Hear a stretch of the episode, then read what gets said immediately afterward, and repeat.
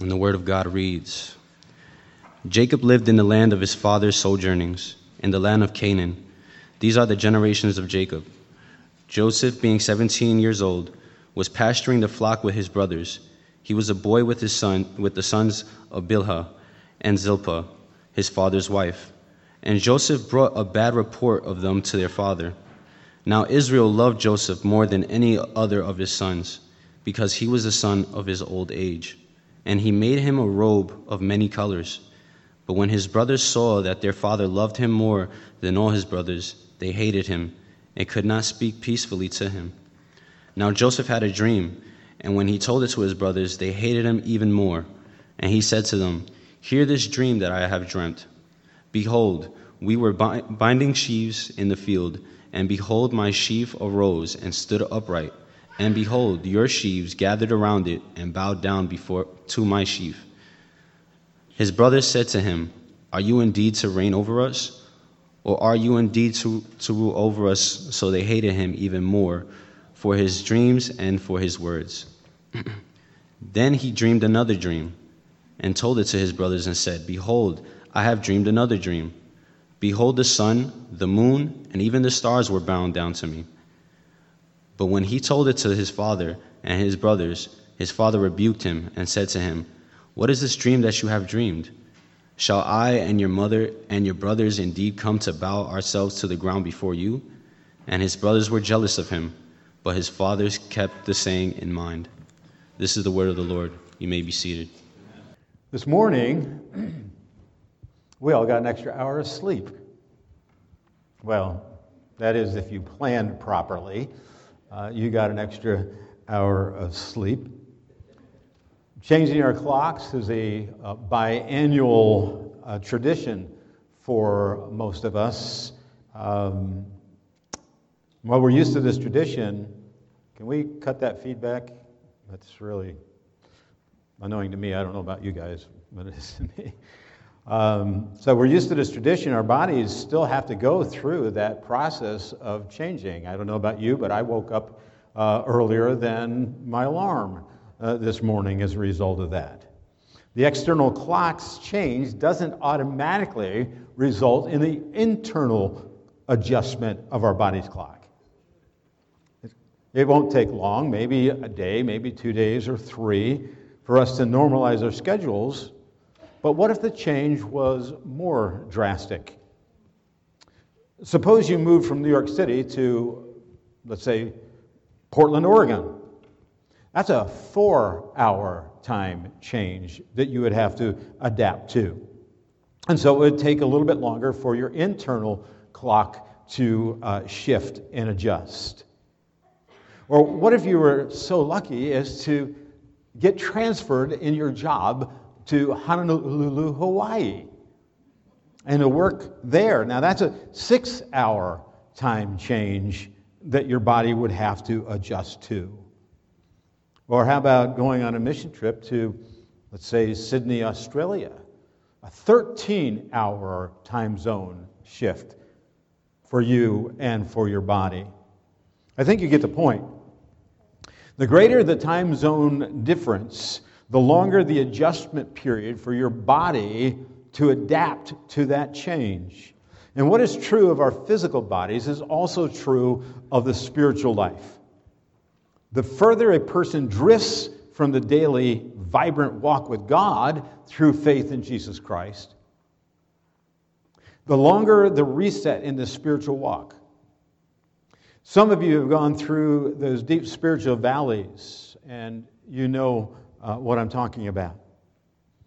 This morning, we're going to look at two families Esau's sons and Jacob's sons. One family had no relationship with God. Even though their father had been raised in a godly home, for the most part, they were not a spiritual family. The other family had seen a radical change in their father spiritually. They had seen the, the work that God had done in him, this new spiritual condition that he was in. but the many years of living with a father who hadn't been that spiritual was hard to overcome in the new ways that they were being taught how to live. Letting his newfound faith become a reality amongst them was not happening the way that it should. We're talking about Jacob and Esau, twin brothers raised up in the same home, but with two different endings to their stories. By the time we arrive at Genesis 36 and 37, where we are this morning, their parents, Isaac and Rebekah, are deceased. The two brothers, who were once sworn enemies, have reconciled. In our text from these two chapters, chapter 36 and chapter 37, give us a solemn picture of the results of the choices that these two individuals, these two parents, these two fathers have made and are continuing to make even in these two chapters. So, our theme from this passage this morning states when you fail to consider God at the center of your life, even when He has revealed Himself to you, you're going to mess up your life. You're going to mess up the lives of those around you. If you do not make God central to all that you do in how you live, even if you have known Him or you've known about Him, you're going to mess up your life. But it's going to have a greater impact in messing up the lives of the people around you. So let's take a look here, and we're going to begin in chapter 36. I know we read the beginning of chapter 37, but we're going to start in chapter 36 where we become acquainted with Esau and the family of Esau. What we read in that chapter seems harmless enough. Certainly, it is far less dysfunctional than what we're going to see in chapter 37 with Jacob's family. Still, as we read through the, the 36th chapter, what becomes apparent is the emptiness of Esau's sons. Their life is empty. What appears to be a normal genealogical presentation that flows through that whole chapter morphs into a tragic spiritual loss if you read it properly. It all begins in verse 1 and verse 2. These are the generations of Esau, that is, Edom. Esau took his wives from the Canaanites. Now, this is the next to the last of what are known as the Toledot or the, the, the generation uh, sections in this book. There are 10 of these, this is the generation of, or this is the account of uh, sections that make up the book of Genesis. And this is the next to the last one. The last one we will see when we get to chapter 37 with Jacob. So, this is the generation, this is the, the life, the account of Esau. We have already seen what the scripture says is the generation of the heavens and the earth. This is the generation of Adam. This is the generation of Noah. This is the generation of Noah's sons, of Shem, of Terah, of Ishmael, of Isaac, and now this is the generation of Esau. What do we know about Esau that we've seen so far? Well, Esau was the firstborn son, the first of the twins that was born to the father Isaac. He was a hairy child, and he continued to be hairy for the rest of his life. He was a hunter, his father's favorite son, because of the game that he brought in. We know that he sold his birthright to Jacob for a bowl of stew or porridge or pottage there. We also uh, know that there was a really bad Halloween trick played on Esau by Rebekah, his mother, and his brother Jacob when they stole his blessing that was to go to the oldest son. As a result of that, we know that he swore to kill Jacob. But then Jacob flees and spends 20 years away. And when Jacob returns to the land 20 years later, instead of Esau killing Jacob as he said he was going to, he runs to him, throws his arm around him, and gives a great big hug. Does that mean, though, that his heart has changed? Was his heart now right with God? Well, let's see what clues we can glean from this 36th chapter of the book of Genesis. First, I want to, you to notice how Esau's choices caused a forfeiture of the covenant. He forfeited the covenant by his choices. And yes, that was true when he forfeited his birthright by selling it for just something to eat. But I'm talking about what do we see here in the 36th chapter that tells us that he forfeited his part in the covenant blessings that were to uh, come through Abraham. You might not pick it up right away, but if we were reading down through this, when we come to verse 6, the light would kind of go on. It says, Then Esau took his wives, his sons, his daughters, and all the members of his household, his livestock, all his beasts, and all the property that he had acquired in the land of Canaan, and he went into a land away from his brother Jacob. Aha. That's where we see what's going on here. You see, the Abrahamic promise that God had given, that Abrahamic promise was for them to live in the land of Canaan. Part of the, the promise then was that if they obeyed God and they lived in the land, they would be blessed by God. For Esau to pack up and to leave the land of Canaan and go off to a whole another place was as serious as it was for Adam and Eve to be kicked out of the Garden of Eden. Canaan has become, in the book of Genesis, the new garden. It is the, the new place, a, a land like paradise that flows with milk and honey. Esau, having sold his birthright first, lost his blessing second, and now he has made a choice to move out of the land of promise, out from under the blessing that could come from God, which excludes him then from the Abrahamic covenant. Well, we can look back from our new covenant vantage point and we can say, well, that was God's ultimate purpose. Jacob have I loved, Esau have I hated. Yet we need to understand that God didn't kick Esau out of the land. Esau made these choices. He made the choice to sell his birthright, he made the choice to leave the land.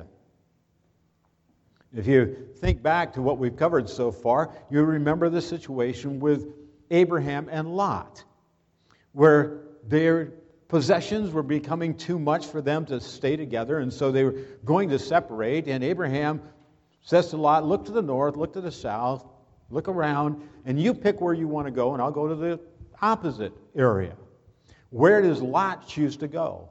Not anywhere in the promised land, but to leave the promised land, to cross the Jordan and go into the land of the plains, which, as we know, turned into a very bad situation for him. Well, now Esau is making that same choice. Abraham had offered Lot the land Esau has the opportunity to just move into another part of the land of Canaan. But Esau makes the same foolish choice. Therefore, he forfeits any right to receive the covenant blessing. But the second thing that we notice how Esau's choices caused a fruitlessness, a fruitlessness for the covenant. If you look at Esau, And it looks like Esau has received the blessings. He has a lot of property, he has a lot of possessions. He has wives, he has children and grandchildren, he has cattle.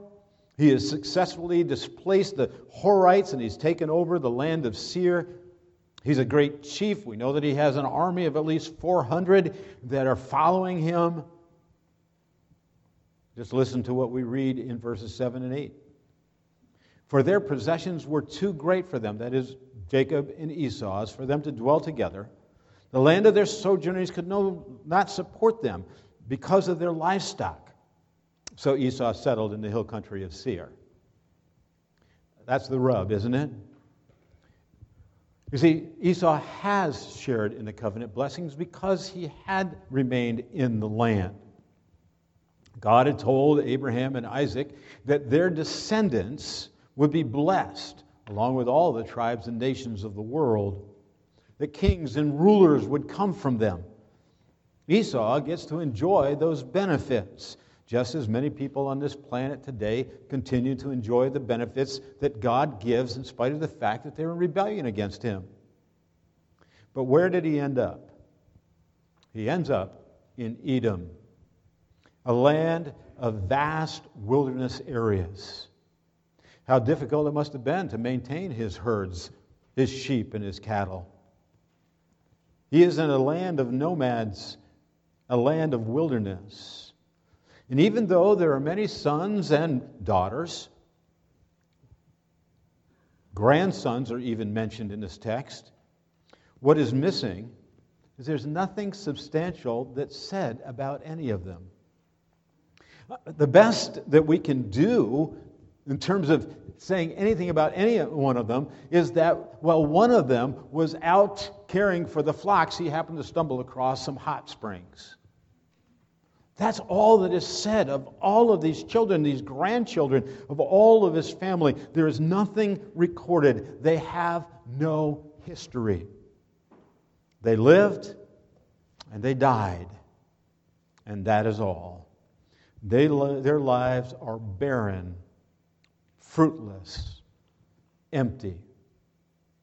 You know, without Christ, isn't that true of the vast majority of people in this world? You can't even say with Julius Caesar, I came, I saw, I conquered. The most that we can say about the vast majority of human beings in this world is, I came and I died. And that's it. Nothing more. Such fruitless, empty lives. But there's a third thing that we should notice how Esau's choices caused a faithlessness of the covenant. A faithlessness. You know, I know we didn't read chapter 36, but if we had, you may have noticed that not once in the whole chapter, not once in all the verses in chapter 36, is God or Lord or any name related to the divine mentioned. Not at all. Nothing. Now, you might not think that that's really that important, except if you look at the whole book of Genesis, over 400 times God or Lord is mentioned. And here we have a whole chapter without any mention at all. A whole lineage from Esau living and dying without God in their lives. That's a sad situation, but it's similar, again, to the vast majority of people who live in this world today. The majority of human beings here in the United States progress through life, and the only time that any thought of God goes through their mind is when they're cursing. They're born, they're raised up in the school systems, they graduate from high school, they may move off to a college campus or onto a job with little or no thought about God. Their lives are their own lives to live as they wish, for good or for evil but without faith. There's a very telling statement in verse 31. It says, These are the kings who reigned in the land of Edom before any king reigned over the Israelites. What a harmless statement that seems to be. But those of you who are familiar with the book of Judges, you'll remember that there was no king in the land, that is, in the land of Canaan, where the Israelites were. Why? Because God was to be their king. But they would forget God, and He would send disasters on them, and then they would cry out to God, and He would send them a deliverer, and this goes on and on throughout the book of Judges. You have Barak and, and Deborah, you have Gideon, you have Samson, you have Ehud, and so many others, but no king. God was supposed to be their king. God was the one that they were supposed to trust in. And then in the book of 1 Samuel, the people of Israel speak to Samuel, who is the last of the judges. And they speak to him and they beg for a king. Now, what is the reason that they ask for a king? They ask for a king because they want to be like the other nations around them. They don't want to be a king because they don't want a king because they want the king to lead them into a glorious relationship with their eternal God. They want a king so that they can be like the rest of the nations. That's the history of the world. It goes all the way back to the garden. When Eve made a choice, a choice to pick a piece of fruit and to eat of that fruit to pass it on to her husband. She was surrounded by delectable delights, God's blessings all around her. But she chose the very thing that God had said, do not eat from that tree. She made that choice, a decision to become her own master, a decision to rule her own life. And that is the decision that humanity has made over and over again. But somehow, as human beings, we recognize that we must have people who rule over us, people who can organize our lives, people who can help us. But rather than turn to God and to godly leaders, we want a king. We want our own king. Esau's family had moved out from underneath the blessing of the covenant. They had chosen to leave God behind. And so they made their own kings. But that road, my friend, is a faithless trail. And I don't need God or anyone else to tell me what to do. That's a lie. God, like the 50s show, is the Father who knows best. God does know what is best for you. He does know what is best for me. Without God at the center of our lives, like Esau's sons, our lives will be empty, a fruitless, faithless, covenant forfeiting life. So let's turn the page. Let's go on and let's look at Jacob. Jacob, the man of God. The, Jacob, the, the, the man who has the covenant blessing. Let's take a look at his life as we flip over to chapter 37. We're introduced to the journey of Jacob's sons. In the journey of Jacob's sons, we would expect to have hope. We've seen Jacob go from being a, a deceiving manipulator, a scoundrel, to a man of God, a man of faith, a, a saved and blessed man. By God's grace, this, this schemer has become a changed individual, living under the Abrahamic blessing, knowing the God of Abraham. We read in verse 1 Jacob lived in the land of his father's sojournings, in the land of Canaan. Very important words. Esau left the land of his father's sojournings. He left the covenant blessing, but Jacob has remained in the land of his father's sojournings. He's remained in the land of promise. Oh, what great hope we have in this. The first time reader would expect to see a great contrast between chapter 36 and chapter 37. But it doesn't take long to see that you're going to be disappointed. Disappointed with Jacob and with Jacob's sons. We start off by noticing how Jacob's choices cause a favoritism in the covenant. A favoritism. You see, during the, the study of the lives of the patriarchs so far in Genesis, several times we have seen this mistake of parents parental favoritism.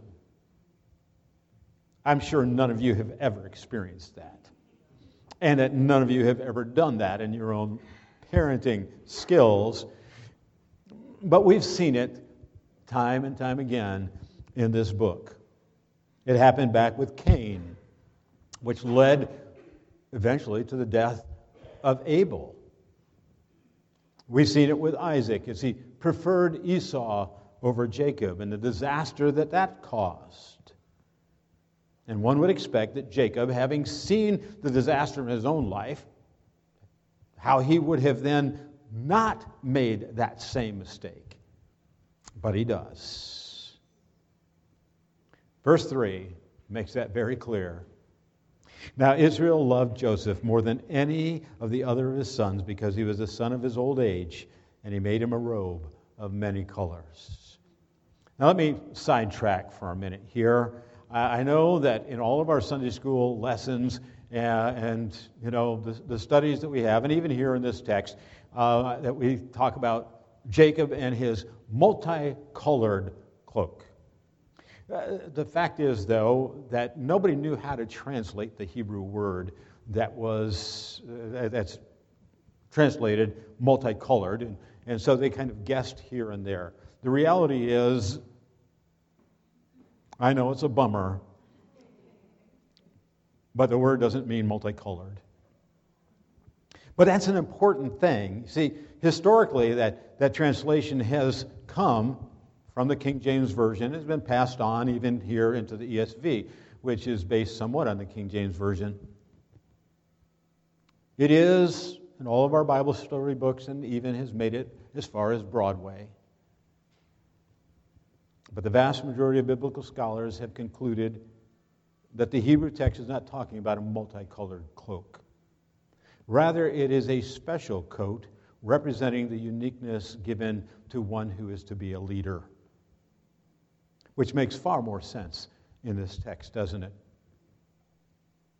Jacob was transferring the birthright from Reuben, who was his oldest son, to Joseph, who was the oldest son of his favorite wife, Rachel. Jacob has chosen the favorite wife's son to be his heir passing over the other ten sons. No wonder then there is animosity between them. Maybe it was Joseph's dreams that caused his father to think that way. Or maybe the brothers thought that his father's favoritism had gone to Joseph's head, and it was that favoritism that had caused Joseph to have the dreams. We, we don't know which way it was, but Jacob's favoritism made everyone ignore God's warnings about what was coming in the future. My friends, few of us pass through life without feeling that someone else is the favorite, that someone else is being treated better than me. And this has led to a tragic victim mentality that has gripped the United States of America. Oh, that we might think differently. That we might recognize that it is not by taking from the wealthy to give to the poor, it's not by making one person feel better than another person that we receive God's blessings. We can see it in the political polls. People will vote for whatever candidate is going to give them the most to promise them that they will get more from me. Favoritism, or a feeling of favoritism, whether it's real or whether it's imagined, leads to envy, jealousy, both of which are destructive, both to the individual and to the people around them. But notice how Jacob's choices also cause a fracture in the covenant. There's a favoritism there, and that favoritism is going to lead to this fracture. The family is now divided. It reminds me of the 12 disciples as they're headed towards Jerusalem, where Jesus Christ is going to be crucified. He is going to give up his life as a sacrifice for sins, and he has told them that that's why he's going to Jerusalem. And what are they discussing? What are they arguing about? Which one of them is the greatest? It even leads to John and James' mother going up to Jesus and saying, You know, give me what I ask of you, that one of my sons can sit on your right and one on the left when you come into the kingdom. And all the while, Jesus is moving towards Gethsemane and Golgotha. Jesus had told them he was going to Jerusalem and that they were going to kill him there, that he was going to become a sacrifice, a Lamb of God who was to take away the sins of the world. And yet we see human nature at its worst coming out in these disciples. Well, verse 11 summarizes the situation. And his brothers were jealous of him, but his father kept sayings in mind. His brothers were jealous of him.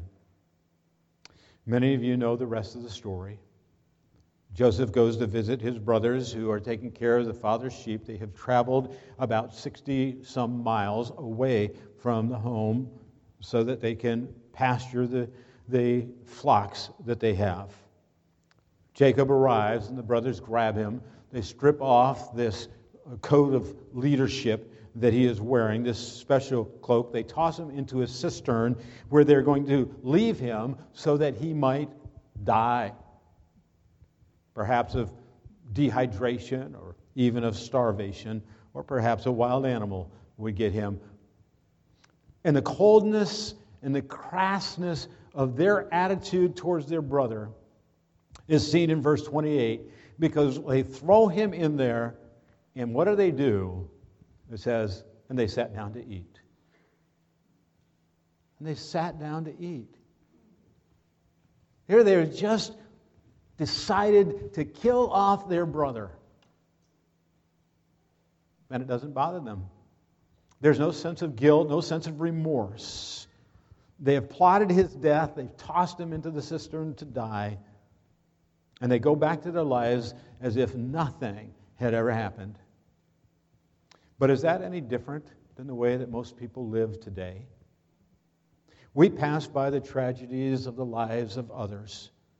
Maybe we hear about sex trafficking in our community, or someone shares with us about a life trauma that they have. And we go, oh, that's bad. And we go back to eat. We go back to our daily lives as if nothing was wrong. We flip on our TV show to escape from any thoughts of anything. We grab a midnight snack as if nothing nothing is wrong. Where is the remorse? Where is the sorrow? Where is the brokenness of spirit over the brokenness of a world? Apart from the Holy Spirit of God awakening in us an understanding of the plights of the people around us, awakening our conscience, we have become the masters of a seared conscience. Joseph doesn't die, however, as we know. Instead, Judah comes up with a better plan. Why just let him die when we can make something on this deal? Why not just sell him off to these Midianite, Ishmaelite traders that are passing through? It's just as crass, but at least they're getting something for it. Instead of murder, it's greed. Let's gain from this evil scheme. No wonder the scripture says that the heart, at its core, is desperately wicked. Who can know it? Well, there's a third thing that we see here, and that is notice how Jacob's choices cause a forgetfulness of the covenant. Remember how I said that the words God and Lord were absent in chapter 36? Well, guess what? There's not one mention of God or Lord or any divine name in chapter 37 either. 400 times in the other 48 chapters it appears. But no, not one time does it appear in chapter 36 or in chapter 37. That's no coincidence.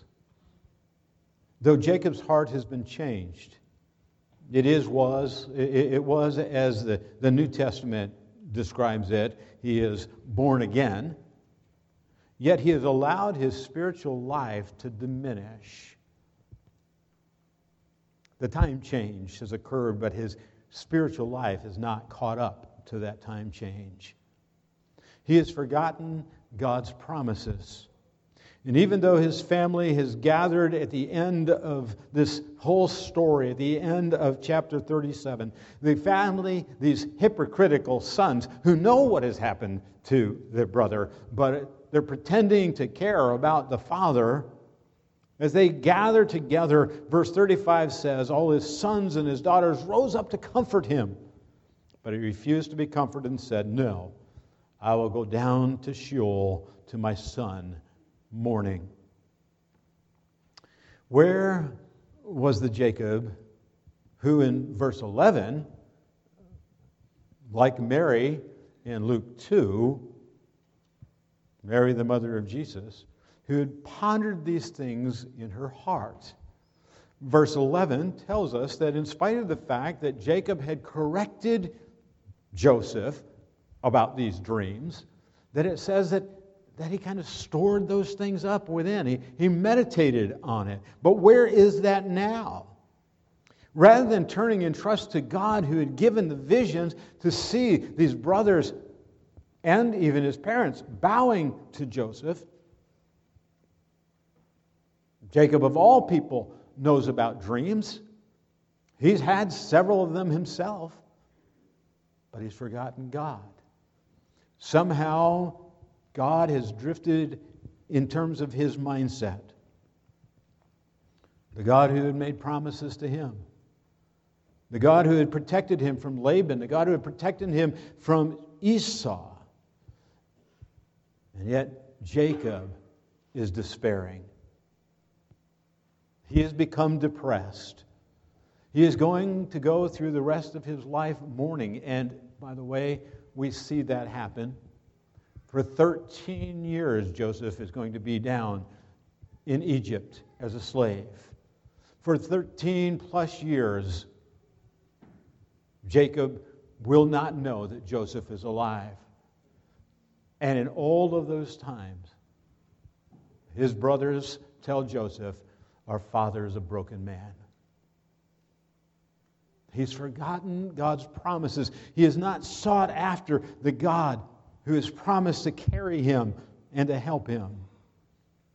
He's drifted in his faith and allowed faithlessness to grow up.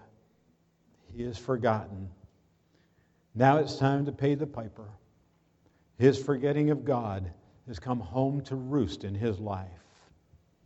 And sometimes I wonder, my friends, if it's true about you and sometimes about me. Have we drifted in our faith? Has what we know in our heads, the external, not yet become the internal? Not yet become the reality of our hearts? Like the time change, when the body is not yet adapted, has our spirit not adapted to the truths of God's Word and the promises that He gives to us.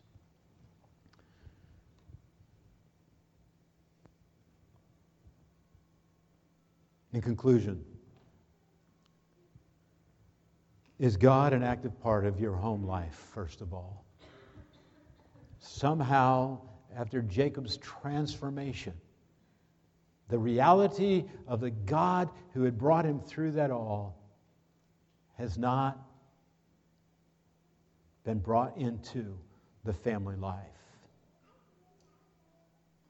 How many times we see that? A first generation Christian, a, a family member who has come to know Jesus Christ. They've, they've experienced the power of the change of, of God within them. Their sins are forgiven, their hope is in Him. But somehow it doesn't get passed on to the second generation. They become busy with their life. They become busy with the, the, activities. They become busy with trying to make sure that they have enough food on the table and a roof over their head and, and the right car and the right television and the right this and the right that. And somehow God has drifted to the side in their lives. And the second generation, the third generation do not sit to see that reality of the power of God at work in them. It happened to Joseph. Is it happening to you in your life? Or to Jacob, I'm sorry. Do you live your life without daily reflection on God's covenant, on the promises that He's made, living in that covenant relationship? Is your life a proof of human failure or of divine favor? Let's pray. Our Father in heaven, we come to the communion meal. In the communion meal, we have a promise set before us. And that promise is that Jesus Christ has come into the midst of this world that those who were separated from God might be brought into a living, vital relationship with Him. And when we are justified, declared right by faith in Jesus Christ, you have given us a symbol of that, and that is baptism. When we enter into those waters of baptism, Lord God, you have said that it is as though our sins had been forgiven and washed clean, and that we had died to our old self. We've been raised up to a new life. We are no longer Jacob, but we are Israel. And then you've given us the communion meal, the Lord's Supper. And in this, we're reminded that our salvation is not a one time event, it is an ongoing activity of God in our lives. And we are called each month as we sit down to this meal, we are called to remember Jesus' death until he comes. To be constantly reminded of this new life that you have given to us through Jesus Christ. The faithfulness by which you have saved us. And that should be the power by which we live day in and day out. Father, I pray for each one of us here today. I pray that you would work in us so that we no longer live as if we were, as Paul puts it, still carnal. Uh, we're still out there in the world living only for the things of this life rather than the things of eternity.